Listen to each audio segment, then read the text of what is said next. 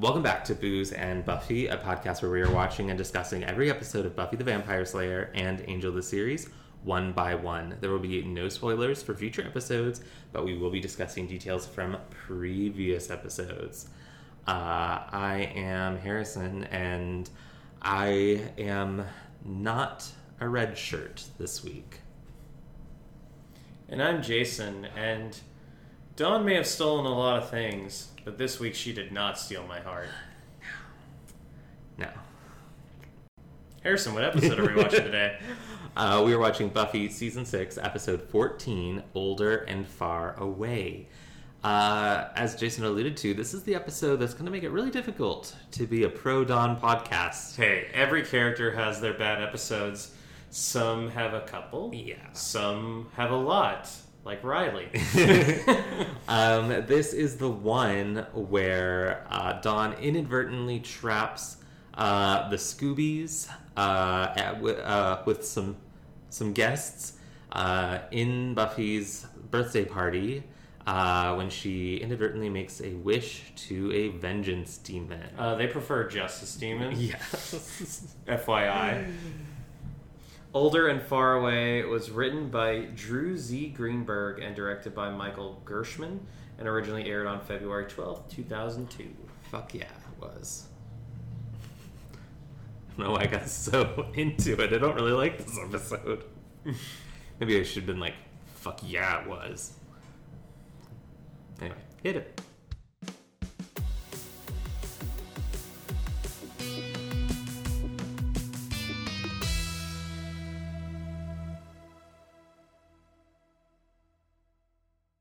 That was the uh, that was the Booze and Buffy band with a special guest star this week, special guest musician Bruce Springsteen. Oh, wow. How, how you doing, Bruce? Why are you slumming it? He, he gave me a thumbs up. so cool. All right. Uh, Jason, what are we drinking today? We are both partaking of the special Jaws edition of Narragansett. Uh, I've had this on the. I know I've had this on the podcast before. I don't know if you've had it on the podcast. Oh, that's a good question. I don't know if I have. But yeah, it's a it's a special uh, release for the summer uh, that is that is uh, looks just like the beers from Jaws. Yeah, um, because um, I think we mentioned this at some point when you were drinking it. That yes, the uh, Narragansett is what they are drinking in Jaws when they're on the Orca. Um, can I say something controversial? I feel like you're going to anyway, but Um, so I think I love Jaws. I think Jaws is a great movie. Um, I think it's far stronger in its first half um, before they get on the Orca. Um, there's a lot of great sequences on the Orca. The scene where is it Richard Dreyfuss, who's Yeah, do, um, he gives the big monologue about being on the Indianapolis when it's sung. oh no, that was um, that was uh, Quint. Yes, yes, Quint. Thank you. Um, like that scene is That- really good. Uh, Shaw, what's his name? Um, Robert Shaw. Robert Shaw. Yeah, I think that's right. I think that's right. That scene electric. Um, a lot of their interactions. I'm pretty are really sure good. we've had. I'm pretty sure you've said this before on the podcast too. but That's okay. a lot of the action sequences in that section are really repetitive. It's like meet shark, try to stop shark, fail, have some human drama, repeat. And like the human drama is pretty interesting, but um, some of the action sequences I find get a little repetitive. Um, and if I said that before, then my apologies for, uh, you know, repeating the same flaw that I find in the second half of Jaws. Um, also, Jaws 2, underrated. I haven't seen any of the sequels to Jaws. Um, Jaws 2 is like almost a slasher movie in a way. Um, 3 and 4 are truly bad. Um, 4 is bad in a, in a way that's really fun to watch. 3 is bad in a really boring way. Is four the one with Michael Caine? It is. Okay. Yeah. That's the one where the shark's out for revenge on them. Hence, 'Cause because it is title. called Jaws 4: The Revenge. Yeah. Um, so anyway, uh, I guess that's my toast this week. Uh, here's to Jaws. Here's to the Jaws franchise. yeah. Cheers. Cheers. Clunk. We can't do a clink, so we gotta do a clunk. Oh gosh, I just wish we had more, better shark movies. Like, I feel like most shark movies are pretty bad. Yeah, they often try to. Well, wasn't the uh, what was that one about the Florida town getting flooded? That's crawl. Crawl. That's an Oh, alligator. that's alligators, right? Um, cr- I know you have no interest in that one because of your aversion to drowning related Here, stuff. here's the thing. I I honestly feel like I should watch it um, because I always give like even if it's a bad horror movie. I'm not saying it's bad because I've obviously never seen it, but uh, even if it's a bad horror movie, if it gives me legit scares, it bumps it up. Yeah. Um, I'm not horror. There are very few horror movies that like legit phase me. So maybe I need to make things a little more interesting and go out of my comfort zone and into the water. I personally really like Crawl. I it's a night it's a tight 90 minutes, which it might even be shorter actually. It might be like 85 80 to 85. And you know that's good for horror movies Yeah, like yeah. that, like for creature features especially, because In and out. Yeah, you don't want to you don't want to stay your wel- overstay your welcome in those. Um, it is an extremely likable lead in Kaya Scodelario, I think is her name. Um, I don't really know her from anything else, but she's she's very likable, so you root for her.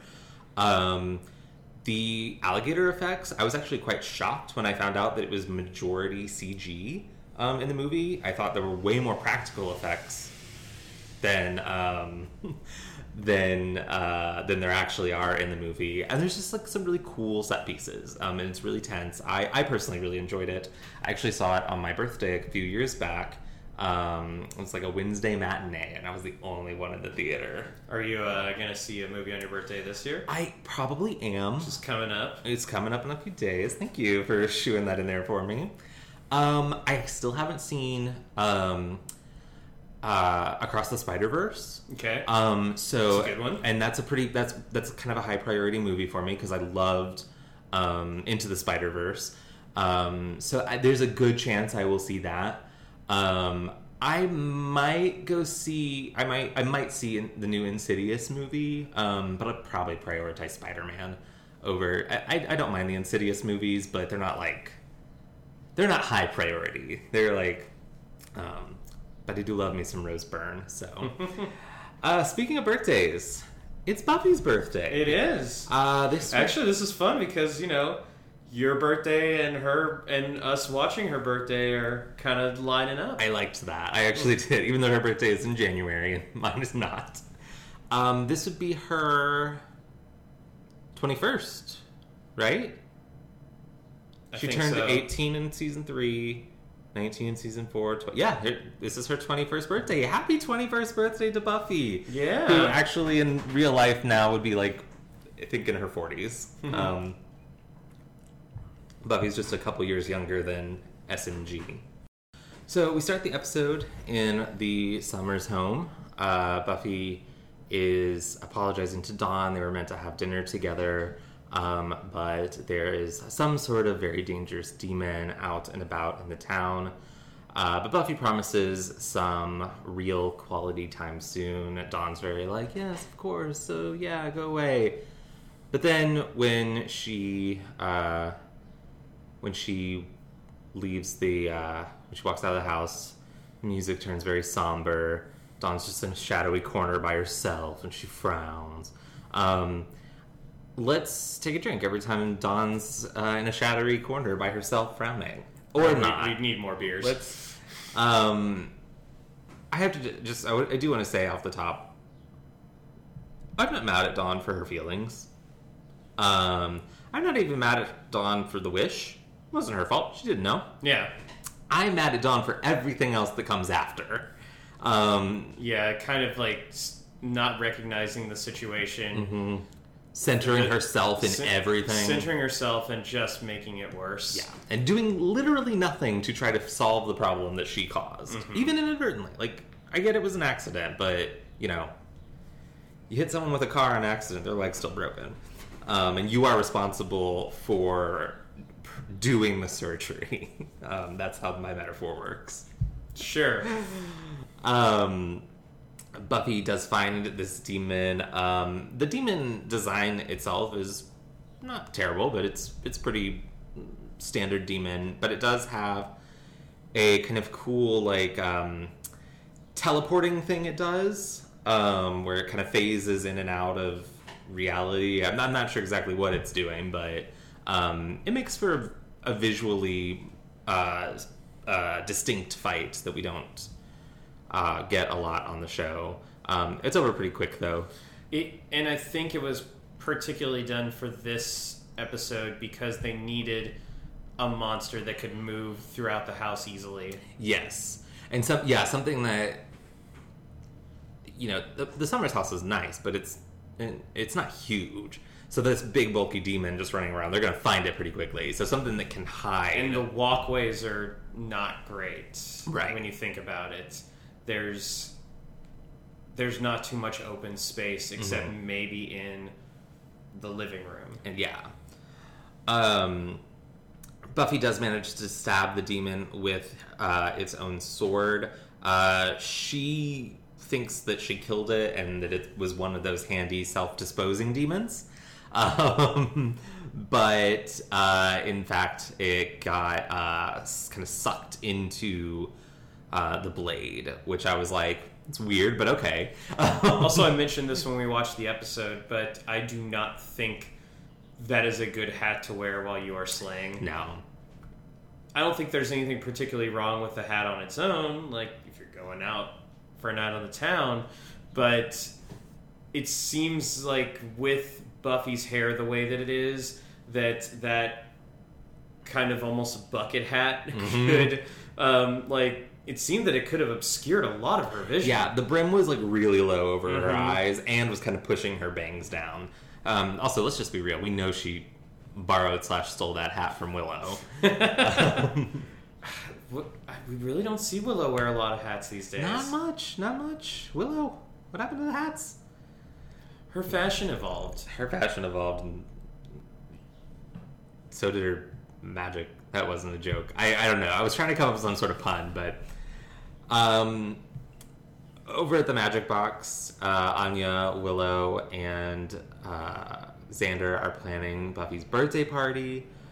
Um, Xander tells Willow that Tara uh, has been invited at Buffy's bequest, and that Buffy very specifically uh, wants Tara there. So lovely bit of follow up uh, from uh, from the previous episode. Also, just let's name her right now, Tara, MVP Yeah. of this episode. Oh my god. Because she won't stand for Spike shit. she won't. I never knew that Tara just trolling Spike was what the character needed. Well, it, it happens so seldomly because Tara's not the one to normally stand up to people. Yeah. But she not only stands up to Spike in this episode, but also a very angry and a little um, out of sorts Anya. Yes.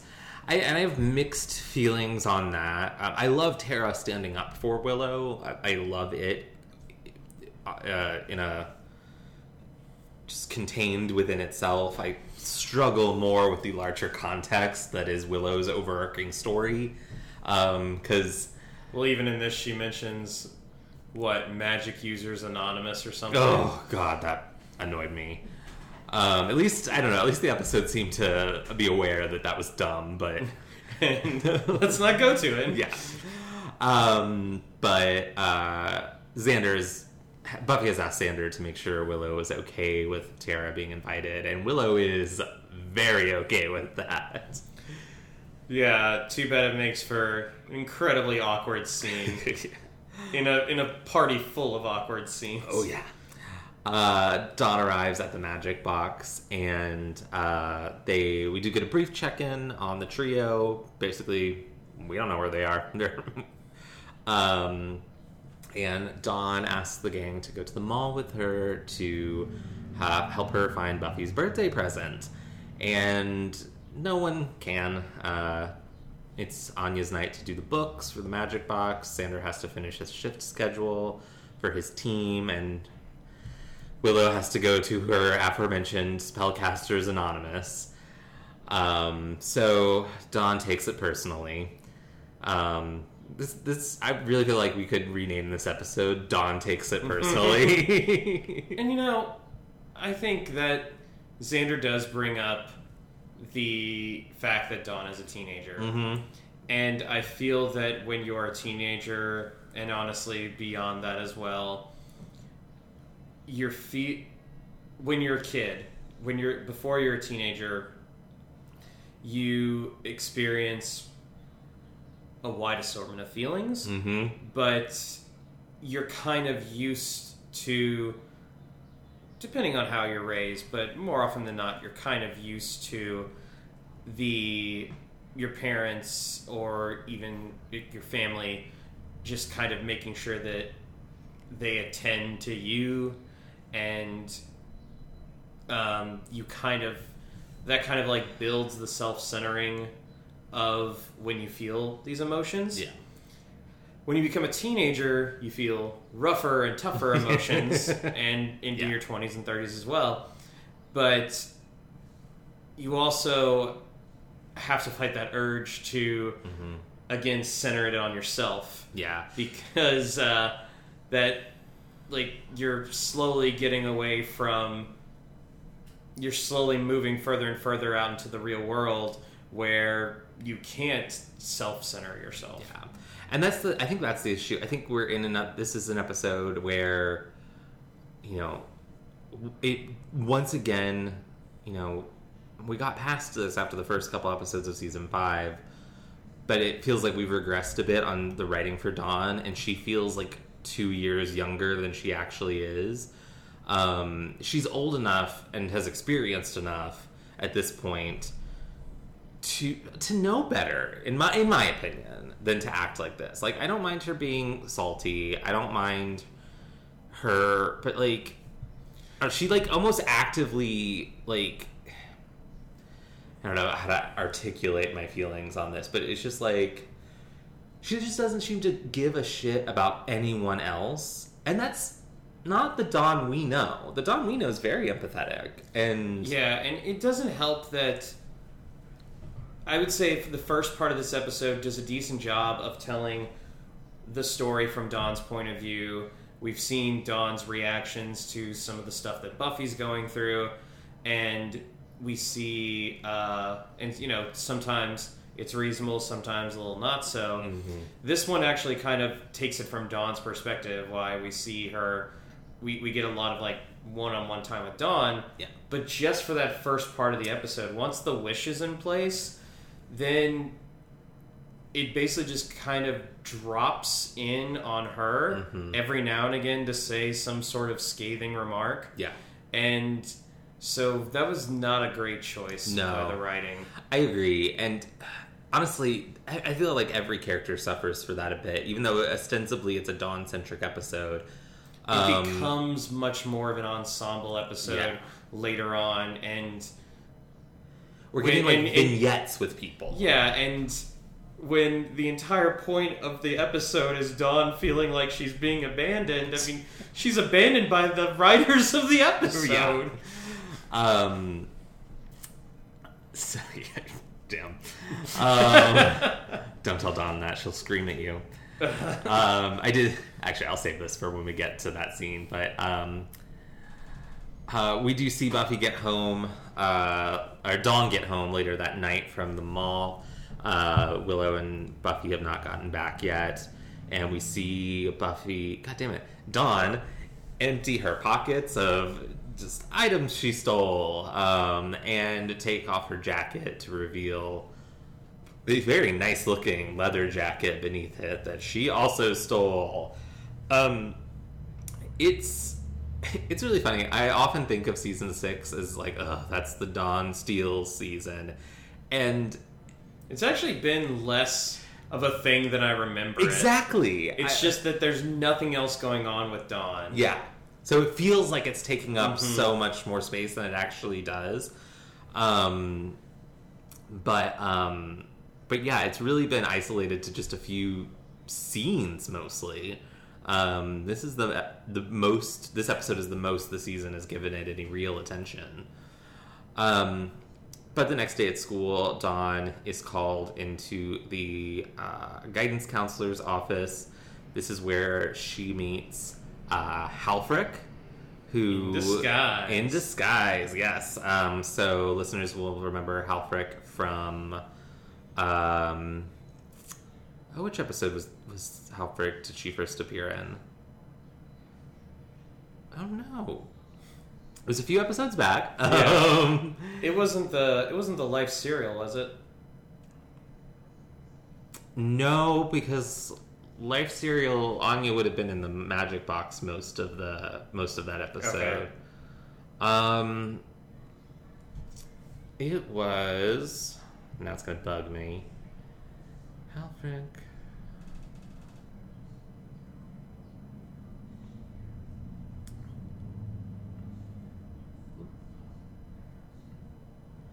Uh, Halfrek first appears in uh, Double Meat Palace. Oh wow, I should have remembered Yeah. that then. Um, There's just so much other stuff going on in that episode that I love. Yeah. Um, so yes, listeners, this is uh, Anya's vengeance demon friend, Justice Demon. uh, Justice Demon. So sorry, um, but she's yeah, she's posing as a guidance counselor. Sorry, every time I've corrected you on Justice Demon, it made me feel like like um, Janet from Not- from the not a Good girl. Place. Not a girl. Um, but yeah, she kind of questions Dawn about her home life. Uh, and Dawn opens up to her and she's like, Yeah, you know, I feel like everyone abandons me all the time. And uh, she wishes that people would stop leaving her. I understand these feelings of abandonment from Dawn. Um, it's she lost her mom, she lost her sister, she lost her Buffy bot. She, you know, her dad's fuck off, who knows where. Tara left. I get it, girl. Um, you're only a year and a half old. Like it's rough. yeah, at this point, it's not everything that Dawn is feeling is legitimate. Yeah. And you know, the entire point of a guidance counselor is to listen to these things.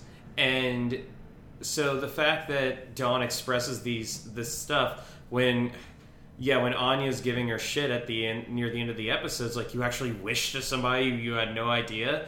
And I'm like, you know, if Dawn had a normal life, you wouldn't be mad at her at all. right. Um, I do like that. That's presumably like a rule in the, like in the household. They're like, we don't invite people we don't know into the house. We don't use the word wish around people we don't know. Um, And what, what was, uh, oh yeah, and as Buffy says in this episode, we don't talk lightly about eating people. um, ah, poor Dawn though. It's like someone in this fucking family decides to go talk to a therapist. It's a vengeance Yeah, demon, I guess, justice demon. I'm so sorry. I guess at this point, what Dawn can really be, what Dawn is really the expression of is the dysfunction of the of the lives that our characters are leading. Yes. because um, we don't necessarily get to see the normal life that Xander and Anya are leading, which is probably the most normal life. Yeah. Um, we see Buffy having to deal with everything that's Mm-hmm. happened just this season. Yeah. Uh, and we see Willow having to like you know come down from like the trauma of losing her relationship and the addiction and having to deal with all of that. yeah. And nobody's really there to be a healthy guide and presence for Dawn. And it's just again a representation of the dysfunction that's going on in, in the lives of arguably our two main characters, Buffy and Willow. Yeah, yeah. Um, and I feel like that's a bit of a disservice to Dawn as a character. That she's she's um, almost used as a prop. Um, um, the uh, party preparations are getting underway. Uh, Xander comments that uh, they have enough food for an army. Uh, Buffy says no, they weren't invited. Um, I, I liked that. I thought that was, that was that felt like a good like classic Buffy quip. Um, she's still in there. She's having a rough time, but she's still got her quips. Um, Buffy has invited a friend from the Double Meat Palace. Her name is Sophie. I would be really happy for Buffy making new friends at work if it weren't for the fact that Sophie's so boring. Yeah, the problem with Sophie is that it doesn't seem like she gets out much. or at all. Yeah. Like I think the majority of her outside interactions might be going to the Double Meat Palace to work, Yeah. and it's also like a place that seems to be a place where she couldn't actually like eat any of the things that are around her. She does seem sweet. Uh, she seems nice. Uh, yeah, and the fact that she did come to the party, that's a that's a um that's pro- that was probably a huge step for her. She's never trying it Yeah. again. um, honestly, Sophie uh, and Richard, who is the friend uh, that uh, Xander and Anya invited, the red shirt I was joking about at the beginning of the episode. Um, Trying to set Buffy up. I, I, I, I, I understand why these characters are included. Um, up, it does up the stakes a bit.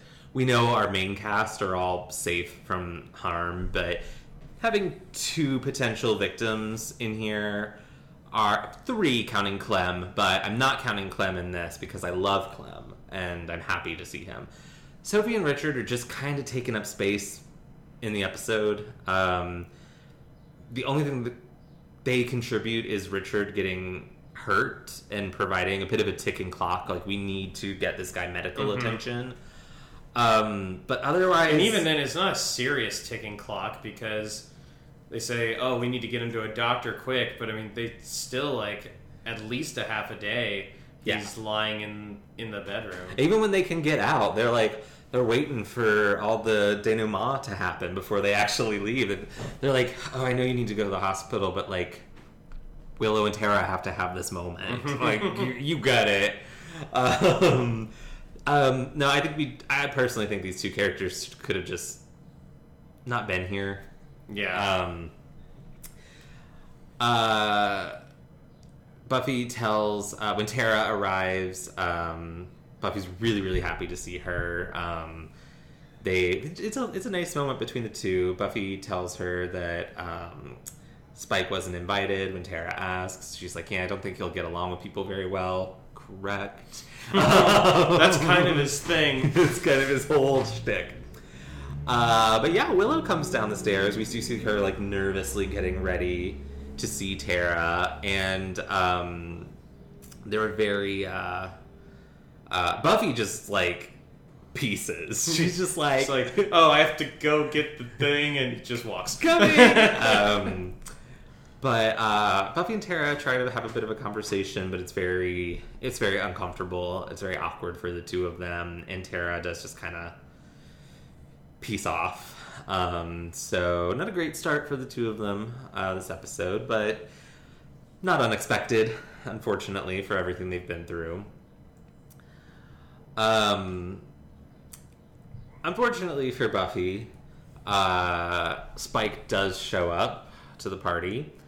Uh, fortunately for us, he brings Clem Who uh, we previously saw um, in Life Serial. in Life That Serial. one. There we go. yeah. In Life Serial, he was uh, one of the poker players uh, playing Spike for kittens. And I don't remember. Did Clem actually get a name in the la- in Life I Life don't Serial? think so. Okay. I because yeah, but he obviously and I completely forgot that his. I just thought his name was Clem, but no, it's Clement. Oh, I didn't catch that. Yeah, I love that. Well, I honestly would not have caught that if not for the subtitles we had on. Fair enough. Uh, yes, we, we we don't typically watch the episodes with uh, subtitles, um, but uh, listeners, fun fact: my air conditioning is out again, um, and so we had the box I need to stop going. coming over because apparently every time I do, Um, yeah, it's uh, so but Clem is just to sum up. You could sum up why we love Clem just by what he does in this episode. He's he's just a cool guy. He's sweet. He li- he likes being there, and even after all that, all the stuff that goes down at the end, he's still like, "Great party, Great party. um, uh, he has explained his his demonic appearance is explained to uh, Sophie and Richard as having uh, a skin condition, um, and uh, Buffy uh, when Buffy is introduced to Richard, uh, Xander encourages her to go show. Uh, Richard where to park his car, which Spike is not happy about. Um, and you know what? I am totally fine with Spike not being happy. yeah, it's so funny because last week we talked about even though Angel was jealous and made a lot of comments about the Groosalugg being shorter than he remembered. In the end, when it came down to it, he was still stand up guy. Yeah, he's still helpful, and he did. He wasn't petty, and you know, Spike, Monsieur William the Petty. oh God, William the Petty. That see, that's the thing. Angel will be petty as shit, he'll, but he, he keeps it to himself. He'll maybe express it to like Lorne or Wesley, you know, some close confidants. But like, push comes to shove, he does the decent thing. Um, he doesn't make it other people's problem. Uh, Spike loves making it other people's problem. uh, Anya, uh, or sorry, Dawn is very, very anxious that uh, we get to the gift opening portion of the party. Um, so Buffy receives a portable massa- back massager from Willow, um, which clearly Spike has some other ideas of how that could be used. So the problem with that is, is that it's too short. How do you use it? Yeah, like if you're using it on yourself, that would mean that like you're reaching around and doing that. Like uh, when I used to get my hair cut at Sport Clips, uh, if you got the MVP treatment, one of the things they did was uh, was like have one of those things and like massage your shoulders like after Ooh, you got your haircut. Nice. That was nice. But yeah, and I imagine like, oh, this is so much better than like trying to reach back and get your back yourself. Yeah. Um, I'm sure there are some that are like designed to be like that, but not this one. Not this one. The, the one I uh, you used that one time when you were having when you hurt your back that has like lays on your neck and you put your uh, uh, yeah arms it's through like it and like yeah. yeah. That one works really well. I like that one. Um, Buffy also receives a the, the leather jacket from Dawn. Um, she does notice that the security tag is still on and there. Dawn's just like, "That's so weird." But you know, there was this. It's actually kind of sad because when Buffy Buffy says thanks to the massager, but then she's like, "Oh, who's next?" Mm-hmm. And I don't know if you saw it, but Willow did have a bit of a crestfallen look on her face. Not as bad as it's going to be for Dawn, uh, but there is a slight moment when she opens up the present and she's just got this utter disbelief, yeah. and you know tells Dawn that it's gorgeous. Yeah, and, and it is. I mean, I mean, if there's one thing we know that Buffy loves. It's a nice black leather coat. Oh yeah, especially if it's gifted to her by a loved one. um, and uh, so yeah, she's very very excited about the jacket, uh, but she does kind of unintentionally hurt Dawn's feelings when she pushes it aside when she sees Xander and Anya's gift, which is a beautiful handcrafted wooden chest uh, that Xander made himself while Anya watched from a safe distance, uh, giving helpful advice. I'm sure that advice was incredibly helpful. Not. Um, he uh, he uh, explains to her in hushed tones so that Richard doesn't hear that he's made spaces for her weapons um, and also a CD rack. Um, but it's such a gorgeous and super thoughtful gift. Yeah. Um, and this is you know the, we're not the biggest Xander fans, obviously, but when people try to paint Xander as having zero redeeming qualities, I'm like, look at this. Like, yeah, well, he's not. Uh, a monster. Yeah. seasons one through three, Xander, and seasons four through seven, Xander, are nearly two completely different people. Yeah. Uh, you know, you still got like the stupid jokes there, but obviously I would say that his maturation is the most obvious. Yes, because it was so he was so obviously immature in those first couple seasons. Mm-hmm. Yeah. Um, this is when uh, Sophie arrives. Um, she introduces everyone to Sophie while she has Dawn shut the door. Dawn's like, grumble, grumble, grumble. I'm Dawn Summers. uh, uh, we find out that Sophie is allergic to Many things. Uh, soy, I think she said, uh, peanuts, uh, chocolate, and sometimes dairy. yeah. um, and we learn later also barley. Barley. um, when she shuts the door, uh, Halfrek does kind of emerge from the shadows on the porch, uh, revealing her vengeance demon's form, and she goes, "Wish granted," which I joked. I was like, she was really biding her time on that one. She was like. The second she heard that wish, she was like, "Ooh, I've got a good idea for this one, but I gotta wait a bit." Well, I mean, you saw when she tried to leave at the end of the episode. When it didn't work at first, she tried to recreate her her exit. she loves. She's very showy. She Yeah. loves. She loves. Uh, She's got a bit of Norma Desmond in her. yes. I'm ready for my spotlight, Mr. DeMille. Um, we uh, uh, so yeah, the party the party goes on. There's dancing, there's fun, there's games. Uh, Buffy briefly talks to Richard, but when she steps away, uh, Spike confronts her.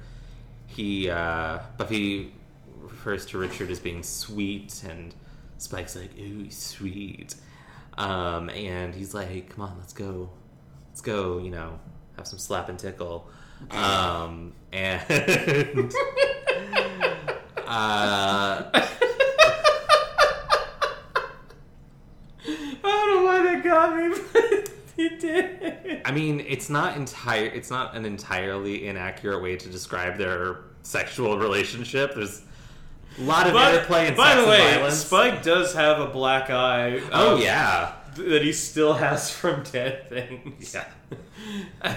um, this uh, this is where Tara walks in though, and um, there's just a great moment where I, I do feel like we see Buffy start to maybe give in to Spike, but when Tara walks in, and they make eye contact. That, that gives Buffy.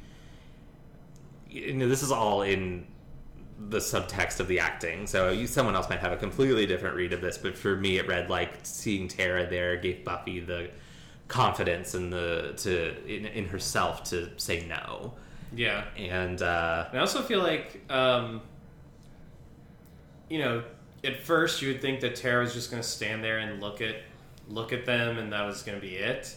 But then you know, Spike says, "Oh, Buffy was helping me with a cramp." She's like, "A cramp in your pants?" yes, And uh, yeah, nice. sassy Tara, nice sassy, Tara. We don't get it a lot, but when we do, it's Oh. nice. Love it. Um, in the kitchen, Xander and Anya are being t- too cute for my liking, frankly. Um, in a public setting, they're discussing who should go get the beer. Uh, Willow is finally just like, "I'll go get the fucking beer." um, Sophie wants to come with her, even Yeah. though she doesn't drink beer because of the barley. she just she just wants to be involved. Um, so I would say this would imply um, that Xander and Willow are both older than Buffy. We don't actually know when their birthdays are, but um, if this is Buffy's twenty first and they're And Xander has offered to buy drinks before yes, the group, that's true. Um, which I mean technically would have meant that he was serving alcohol to minors, but he was buying alcohol for minors. But we'll look past that. well, um, so the police of Sunnydale are deeply, Deeply stupid. Um, so Willow says she'll do it, but uh, instead of getting up, she just lays her head on the table. Same girl. Yep. So uh, yeah, the party continues. Uh, they're playing. We got some of the group playing. Uh, um, A three-hour game of Monopoly. yeah, Monopoly, and uh, some are playing poker. Uh, Tara, Spike, Clem, and is it Buffy? Who's also no? Buffy's playing Monopoly. Mhm. Someone else is playing poker with them. Might be Xander, I think you're right. I think Yeah. it was Xander. Um, but uh, we uh, Tara just uses this poker game to continue to troll uh, to troll Spike some more. He's making some comments to Buffy, and she's just like, hmm, "Spike, you might want to." How's that cramp there, Spike? Might want to put some ice on it. put some ice on it. Hmm. um, and I.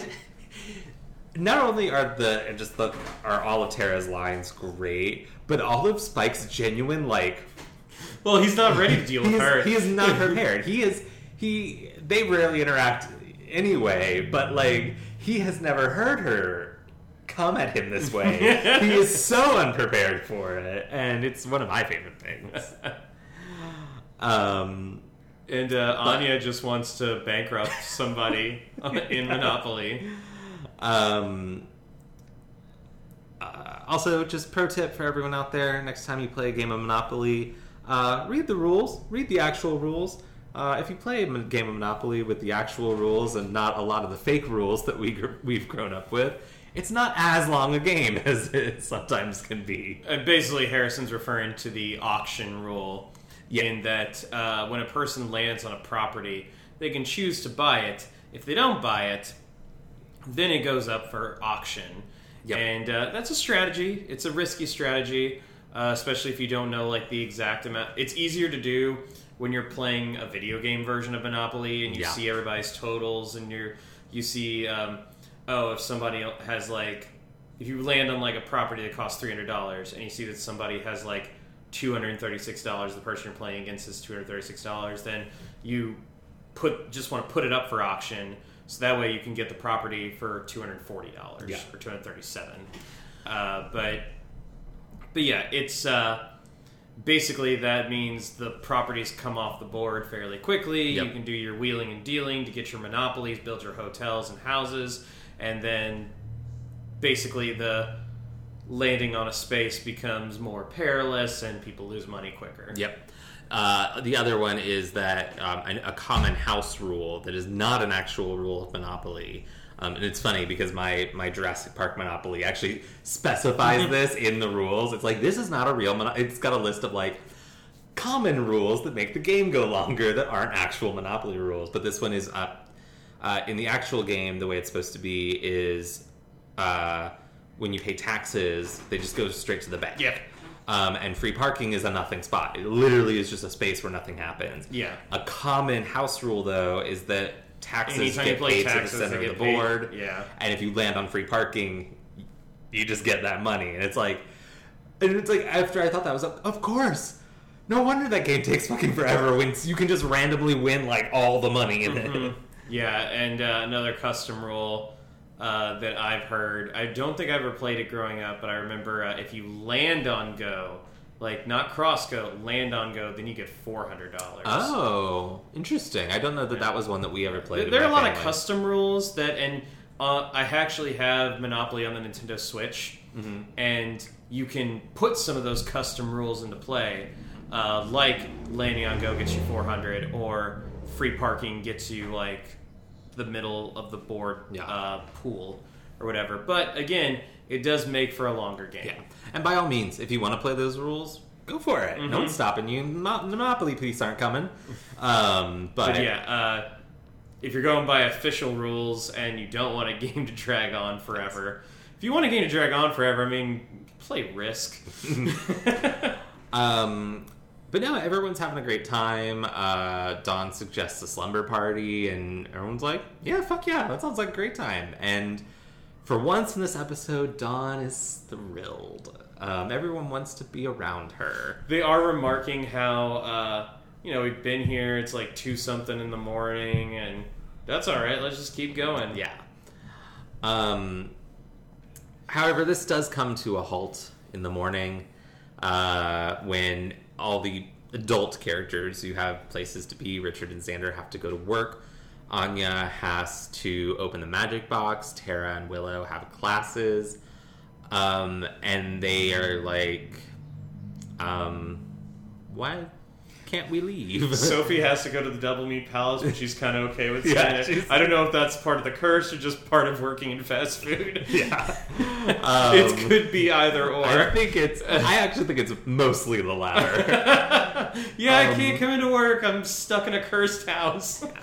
Um, Again, Sophie. Buffy.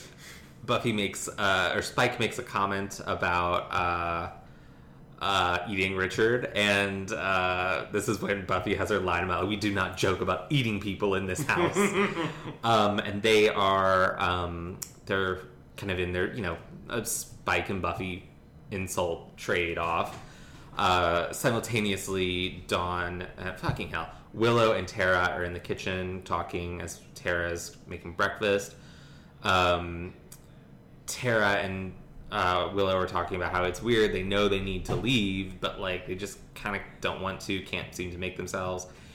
And uh, during this fight between Buffy and Spike, they're uh, she tries to tell him to leave. He's like, I can't. It's daylight. She's like, fine, I'll leave. And then she's like, I'm literally trying to move right now. Uh, so this is when everyone realizes that yes, something is preventing them from leaving the house.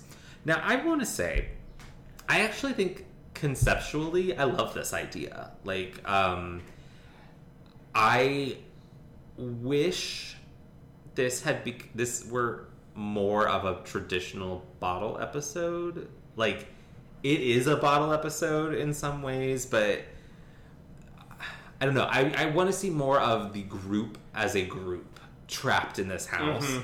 figuring this out, as opposed to, as I mentioned, these little vignettes that we get later. It just it feels like the episode, outside of my issues with Dawn's story, just isn't utilizing this concept to its full potential. Um, uh, but this is where Dawn uh, just she snaps at all of them and she's just like of course you're going to be anywhere other than here with me. And uh, they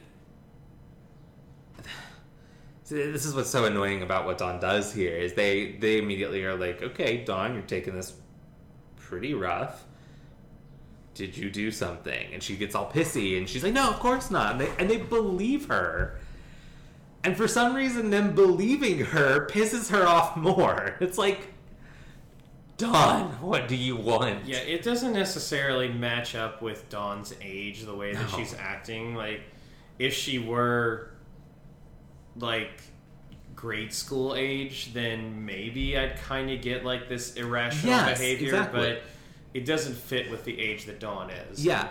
You already mentioned that this writing feels like it regressed in this episode. Yeah. I, you know, part of my job uh, involves working with kids, um, and I work at our camp over the summer, and um, y- and you will see that. You know, you you you have our older students who are in their teens, who are around Dawn's age, who you know they act out, they push the limits, they. Um, you know, they, they are not always the most well behaved, but they they can follow trains of logic um, where they're going in a way that the younger kids sometimes struggle with. Um, you know, you explain to a kid like, "Don't eat that bug," and then they're in tears. Um, and where if you, whereas if it's if it's a teenager and you're like, "Hey, don't eat that bug," they'll be like, "I'll eat this bug if I want." um, but yeah, You're not the boss of You're not the boss of me. But Dawn's just all over the place emotionally, and um, in, in not in a way that feels true to character or earned through her arc. It just feels chaotic for the sake of it. Um, they the group suggests using magic to solve the problem. Tara's like, great idea, but you know, I obviously didn't plan on getting stuck here. I don't have any of my supplies. Tara Buffy's like, yeah, we got rid of everything. And this is when Willow reveals that she has kept some stuff. Um uh just in case of emergency. And Tara just everyone's acting like like oh no. Yeah. So you had a problem with this? Yes, I did. I did have a problem with it as well because, yeah, I mean, if you're going for the straight up like drug parallel storyline, um, somebody who's trying to quit like keeping a little bit like around, yeah, that's a bad thing. But I mean, Willow is right. They live incredibly dangerous lives. Mm-hmm. I mean, last year Glory was able to come into the house and threaten Dawn, and and yeah, I'm like, you know, the trio can. Nothing's keeping the trio out from doing whatever random shit they want to do. Yeah. Um, we might find out in later seasons that maybe the Summer's House, in later episodes, maybe the Summer's House isn't the most safe place in the world. Yeah. But It's never been the most safe Yeah. place in the world. yeah, and I, and yeah, the fact that I mean, I get like you want Willow to be away from it, like be cold turkey and everything, but I would, especially now, I wouldn't give her the shit that is given to her. Yeah. Um, I and I think this really just highlights how poorly done this metaphor is. Mhm. Like because we're meant to treat it like, oh no, what if she's relapsed? All of this. Where just yeah, in practical terms, they need supplies on hand. Like, um, yes, Buffy is powerful, Buffy is strong, but you know she, as evidenced by the whole series, she is not capable of fighting every threat, and they need all of their um, all of their skills and techniques that they have. Um, but Tara asks for the supplies. Uh, she makes it clear that she will be doing it alone. Um, and Willow needs to keep her distance. Uh, Tara does perform the spell, trying to release them from the house. Uh, it fails, but it does. Uh, It fails at releasing them from the house, Yes. but it does release the demon from the sword. Yes, and uh, the the demon attacks, uh, cutting Richard kind of uh, uh, across the chest, uh, deep enough to be serious, not deep enough to kill. Um, and uh, the uh, the demon just kind of retreats into the walls. Um, so here we kind of get. Um, we skip some time ahead uh, into the evening. Um, everyone can hear the demon in the walls. Uh, they've got Richard and I think Buffy's bed. Um, Willow is, uh, or Tara's taking care of him while Willow watches, I guess. Uh, and we start to see Anya lose her shit. Oh my gosh, I cannot believe we skipped over. Wait, we did. We skipped over Get Out, Get Out, Get Out. Yeah. Oh my gosh. When Dawn huffs off to her room after getting pissed that they believe her that she didn't do it, they try to talk to her and she screams as loudly as possible. And God help you if you were li- like watching the episode on your laptop with like headphones in. Get out! Get out! Get out! Harrison's favorite. Ugh. So it's the second time it happened. It happened in season five in Tough Love, I think. Yes, it happened in Tough Love after she, or no, Blood Ties after she learned the truth about herself. Much more sympathetic to Dawn there, like than here. Oh no, they believed me. They trusted me. Gar. Um, but anyway, Anya is starting to freak out. She's getting really, really claustroph- claustrophobic. She's having a panic attack. Um, and uh, as as Xander's comforting her, um, he get, and tries he tries to get her some water. He is attacked by the demon. Um, Buffy uh, uh, and Spike fight the demon off when it attacks Xander. Um, and there's uh, there's a there's a very sweet moment after they've driven the demon off, where despite getting uh, he gets a bad cut on his shoulder, um, Xander immediately goes to Anya to make sure she's okay, um, and they, they just have a sweet moment there where he's he's looking after her while she's she's having a rough time. Um, I think I think Emma Caulfield's great in these scenes. Um, she she does this like vocal fry that like really sells the the panic and the um, uh, and, and that claustrophobia. I don't know if I buy it necessarily from a writing perspective. For Anya, it does feel like it comes out of nowhere yeah, a bit. it seems a, it seems a tad out of place, uh, just coming from Anya.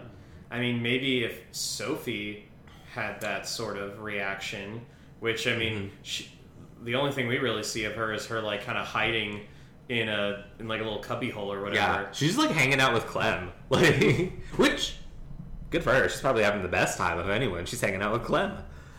Um, the uh, Buffy goes uh, at this point after saving uh, Xander.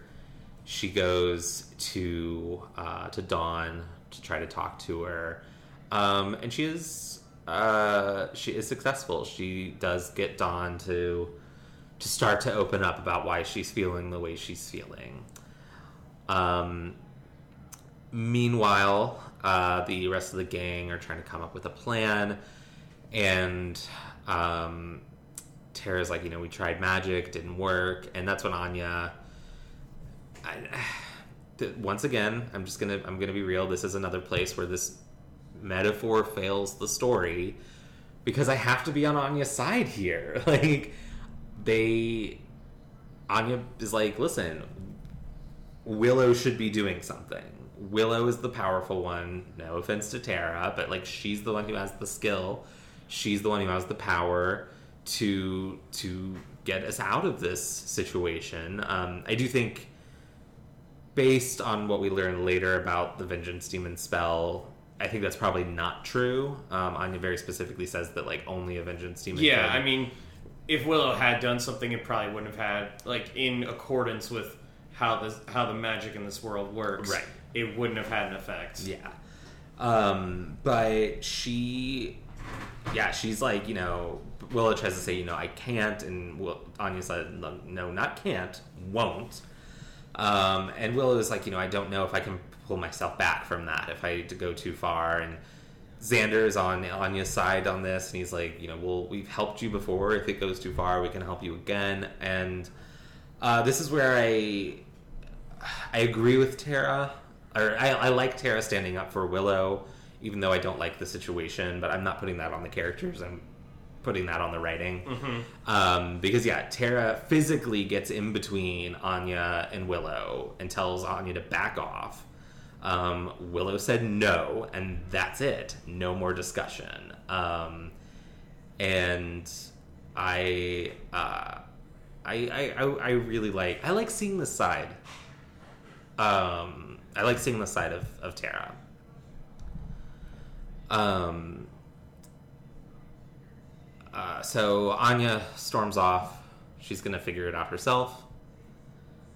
Uh, meanwhile, Dawn reveals that she spoke to a guidance counselor about her feelings and may have made a wish. And Buffy's like, Buffy's starting to connect some dots. She's like, guidance counselor, so, okay. wish. I think this is a leap. I think this is a very big leap that, um, like, we're somehow able to go from, oh, I was talking to a guidance counselor, and then Buffy immediately is like, guidance counselor that you never met before. And you started telling them about what's going on at home. Did you make a wish? So, I'm going to agree with you except for one thing. Because growing up, I actually spoke to a lot of guidance counselors um, when I was in elementary school, um, particularly dealing with my parents' divorce. Um, students can go to a guidance counselor of their own volition, Mm-hmm. um, and that's completely confidential, not disclosed to the parents. However, if a guidance counselor, at least in my school, how this worked, um, so you know, if I'm totally out of line, if the guidance counselor wanted to speak to a student, if the guidance counselor was requesting the meeting with a student, that had to be approved by the guardian. Okay. So I, I I don't think I think that we could have had a few more steps here, but the fact that Dawn had never met the guidance counselor before, didn't know who the school guidance counselor was, and that Do- Buffy had not been given any heads up that that was going to happen, I think that rings some alarm bells. Okay. She does make the leap pretty Yeah. quickly, but it's not to me. It's not egregiously so, just from that standpoint. But like it, the fact that like you have just a little bit of information that between Buffy and Anya is able to get directly to Halfrek is, um, I thought that was a little too convenient. Yeah, it's it, it's a. It's But I a- mean, at this point, I'm also kind of wanting this episode to end. Yeah. Um, so uh, in Dawn's room, Anya, still believing that Dawn is responsible, she's searching through all of Dawn's stuff, and that's where she finds uh, all of the stolen objects, including stuff from the magic box. And this is so dramatic. They are acting like Dawn murdered someone. There is like it's like seventh heaven, seventh heaven level of like Dawn stole things. Yeah, it's like the rage that we've seen, the irritation that we've seen Anya feeling throughout the episode is nothing compared to like, and you know, I I think Buffy is Buffy's level headed about it, uh, but Anya Yeah. is very upset about it. Yeah, and I, I understand that Anya's already operating at like a 14. And and I do believe that Dawn stealing from her, she would consider a massive betrayal of trust. I do believe that.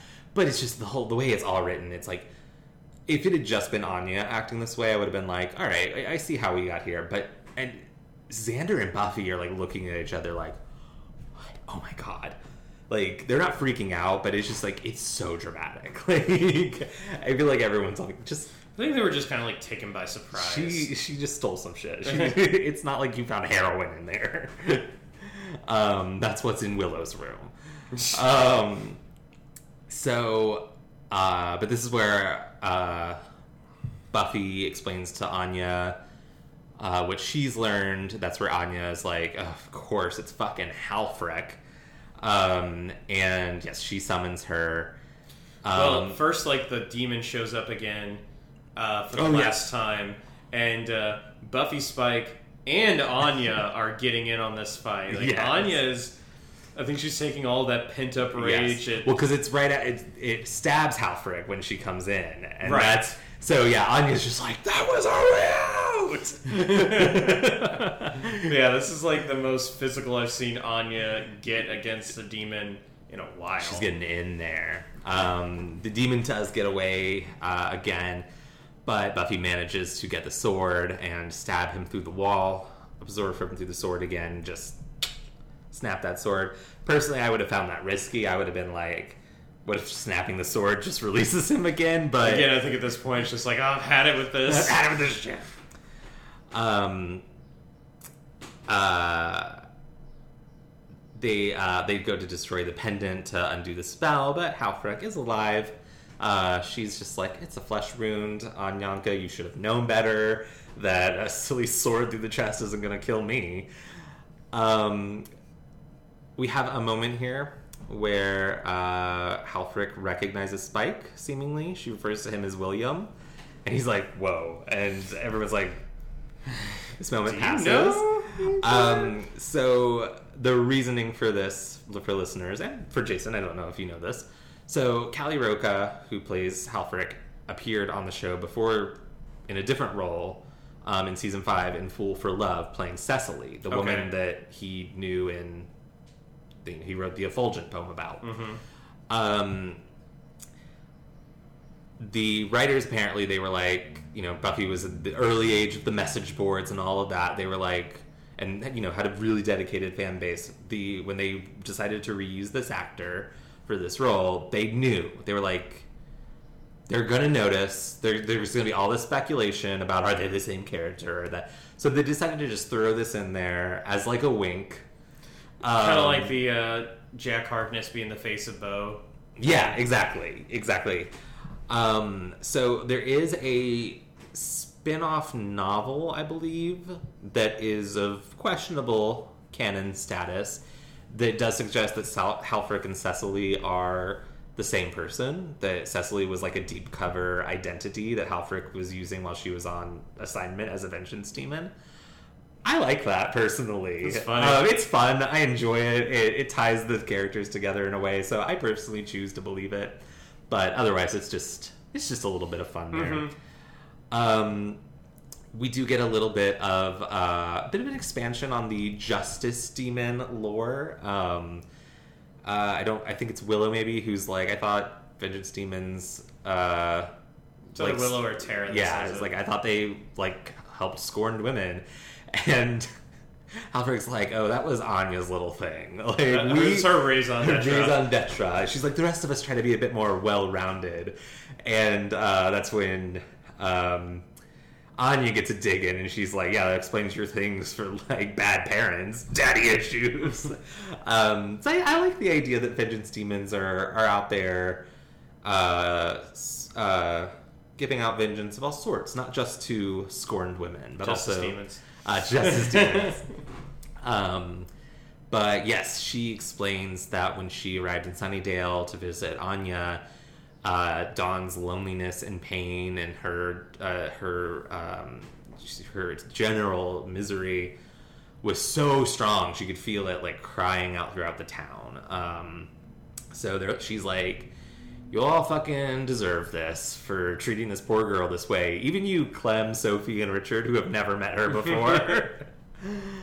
um, so she tries to leave in a flourish of magic, but unfortunately is trapped by her own curse. um, I'm still upset that there that I feel like Dawn should be more involved in the undoing of all of this. Um, even if it was just something as simple as saying like, "I wish we could all leave the house."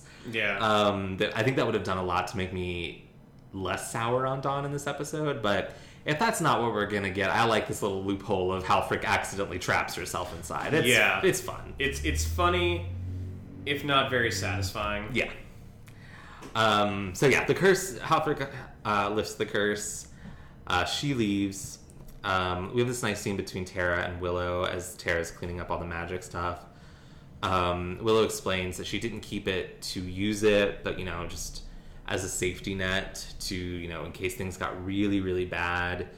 Um, and Tara, it's really sweet. She's like, you know, things did get really bad, um, and you held it together. And she was like, I think, I think it's time you operate without the net. Would I like this conversation more if it were about a real story of overcoming addiction? Yes. Is it super annoying in a practical way where we're just changing what magic is? Ugh. Do I like the tenderness of this interaction between the two characters? Yes. Mhm. I'm having a lot of feelings about this that are very conflicting. Welcome to season six. Yeah. Um, so yeah, the gang uh, uh, leave the house. They're just gonna take Richard to the ER. They're very excited to see stars. They're uh, Xander wants to run around in the yard with his shoes off and feel the dew between his toes. Uh, is a delightful feeling. And uh, Buffy walks to the door. Looks like she's about to leave, but no. Instead, she closes the door uh, with Buffy and her, with her and Dawn still inside. And Dawn smiles. She doesn't deserve to smile, but she does anyway. I actually think a better beat would have been for after the door to close. Immediately open with Buffy and Dawn with like their coats, like leaving the house together to like go get like see a movie or something. Yeah. But let's say let me. So yeah, that is older and far away. It's an extreme mixed bag of an episode. Yeah. Um, I feel like It's a mess. yeah, there, there's a lot of moments that really land. Like I love, I love Tara, Yeah. MVP for sure. Um, you know, I enjoy Halfrek showing up. Um, I think Emma Caulfield does some really great work um, on the acting side, even if I, I don't quite So- see how she got there. Here's one thing that bothered me as I was watching this episode. I get Mhm. that they couldn't leave, but could at the very least Buffy, Dawn, and Willow not like take like change Change their clothes? or shower or something? Yes. Like couldn't everybody shower? I mean, I get that you know there probably aren't a lot of clothes for Xander and uh, for Xander and Spike and Clem and Richard, but Yeah. I mean, I mean, surely they like you know they could have had some sort of clean clothes for them uh, to wear. Or I was thinking the same thing. Um, I think part of it was they didn't want to change Buffy out of her admittedly very cute costume. Um, I really loved that off the shoulder blouse with the choker, but I was thinking that at the end of Mm-hmm. they the were episode, in there for what three days? something like that. Um, yeah, I was There- thinking the that, same that thing. had I to was have like, been a lot of stank. I under y- you're right. Like some of the characters, they're stuck with what they got, but like three of these people live there, presumably have a change of clothes, Mhm. and I mean Anya and Tara and, and Sophie presumably could have borrowed something. You're right. Like even if they. Even if it wasn't an issue of gendered clothing, which it shouldn't be an issue of gendered clothing, but the men here are all too big to Yeah. be wearing any of Willow Dawn or Buffy's clothing. Um, yeah, it's it's weird. It um, it almost felt like they were just like, uh, we don't have the costume budget this week. It's a ball episode, guys. Ball episode. I'm Um, glad that you felt that same way because it's kind of like nagging on me when I noticed that uh, we were on like day two and and Buffy still had that same top on. yeah. Um, so yeah, it's just it's it's a messy episode that doesn't live up to the potential of its premise. um, and does a real disservice to Dawn as a character. Like, if you know, I try to be pro Dawn, and if someone's like, "I hate Dawn," I'm like, "Why? Tell me why you hate Dawn." And they're like older and far away. I'd be like, "Yeah, all right. I'm not even going to try to Mhm. change your mind because, um, you know, I think there's more to the character than that. But at the same time, I'm not even going to try." Yeah. Um, I think I'm going to give this episode uh, two barley allergies out of five. Well, I had kind of like the same the same reaction. I was gonna give it uh, two stolen jackets out of five. Yeah, nice. just not such a mess, very unfocused, Mhm. And I really kind of just wanted it to end because it, it, it was lacking in charm, Mhm. uh, in charm that it could have had. Uh, and yeah, I actually like what you said about the fact that the even though like the the reason that bottle episodes are good are usually like standout episodes of the show of the, of the respective show Yeah. is that it has limited limited budget, limited setting, typically just the same one set, and it allows for the writing and the cast as an ensemble to shine. Yeah. Um, and you know, sometimes it can be like The Fly and Breaking Bad, where it's just two characters. Right. Uh, but the writing does not shine in this. Nope. And uh, there's too much separation of the cast as a whole to really give what makes a bottle episode great. Yeah. So this is Drew Greenberg's uh, second episode that he's written. Uh, his first was Smashed. So, um, you know, and just looking forward to some of his other credits. Uh, he has, um, he's going to write the season six episode Entropy, which is not a bad one, um, but it's also not like a standout. Yeah. He wrote the season seven episode Him. I love that we are episode. Him fans. And then he also wrote the season seven episodes The Killer and Me, The Killer in Me, and Empty Places. Uh, which Harrison does not like at least one of those episodes. Either of them. Either of them. Either of them. So sorry, Drew. You were you're you're you're not my favorite. Um, I I don't know what other work that you have done outside of Buffy. I hope it's better. um, okay, actually, I'm looking at. He wrote the episode "Safe" uh, of Firefly, which is um, Oh, is that the one where they uh, like break in and try to steal those medical supplies? Um, no, this is the one oh yes, it is. Or no, is it? This is the one where they're oh, it's like this weird town where they um yeah. The, the episode sees Malcolm Reynolds Forced to choose which crew members to save when one is gravely wounded and two others are kidnapped, Simon Tam finds an uneasy haven in a remote village, but River's uncanny perceptions jeopardize the Tam's temporary safety. Oh, okay. They're like in like a kind of backwaters like town, and she has like a vision or something, and I think Yeah. they like want to burn her at the stake or some shit. Yeah, that was that was like of all the Firefly episodes, that was probably like one of the more forgettable ones. Uh, but I believe that's the one that uh, I believe that's the one that has one of my favorite Firefly lines when they Mal and Zoe drop in to rescue The big damn heroes. Yeah, Yeah. what does that make us? Big damn heroes. um, so yeah. Anyway, uh, that is older and far away. Um, will you take us out, Jason? Yeah. Thank you for joining us on Booze and Buffy. We'll be back next week with Angel season three, episode fifteen, Loyalty. I'm Harrison. You can find me on Instagram at Harrison Alexander Coffman and on Twitter at Harrison Coffman. That's C O F F M A N. And I'm Jason. You can find me on Instagram at YamiJ357. And you can find us on Facebook, Instagram, and Twitter at Booze and Buffy, or you can email us at boozeandbuffy at gmail.com. And don't forget to subscribe, rate, and review us on Apple Podcasts or wherever you get your podcasts from. Yes. Uh, sorry, I, I thought you were done. I was like, yes! And then you had a little more, and I was like, oh no, I cut them off. Um, each week, uh, typically, we will give a shout out to a worthy charity or nonprofit. Um, we are gonna we are switching this up a bit as we kind of have for the last two weeks. Um, we've uh, just, we've used a lot of nonprofits, and it's just uh, it's difficult to find new ones without repeating, or you know, I want to be cautious about making sure we're highlighting places that are you know worth highlighting. Um, so instead, we're gonna go more of a general like here are some causes to think about and look into. Um, uh, if if you the listeners have specific organizations you want to you want us to shout out, please an email. Send us an email. Uh, boozeandbuffy at gmail.com. The end is spelled out. Um, There you go.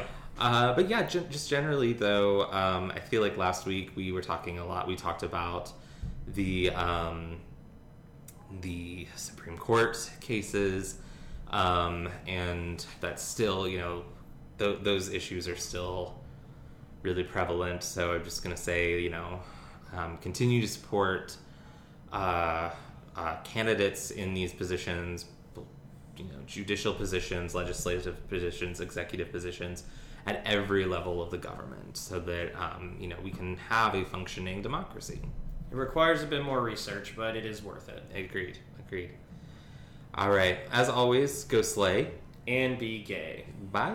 Bye.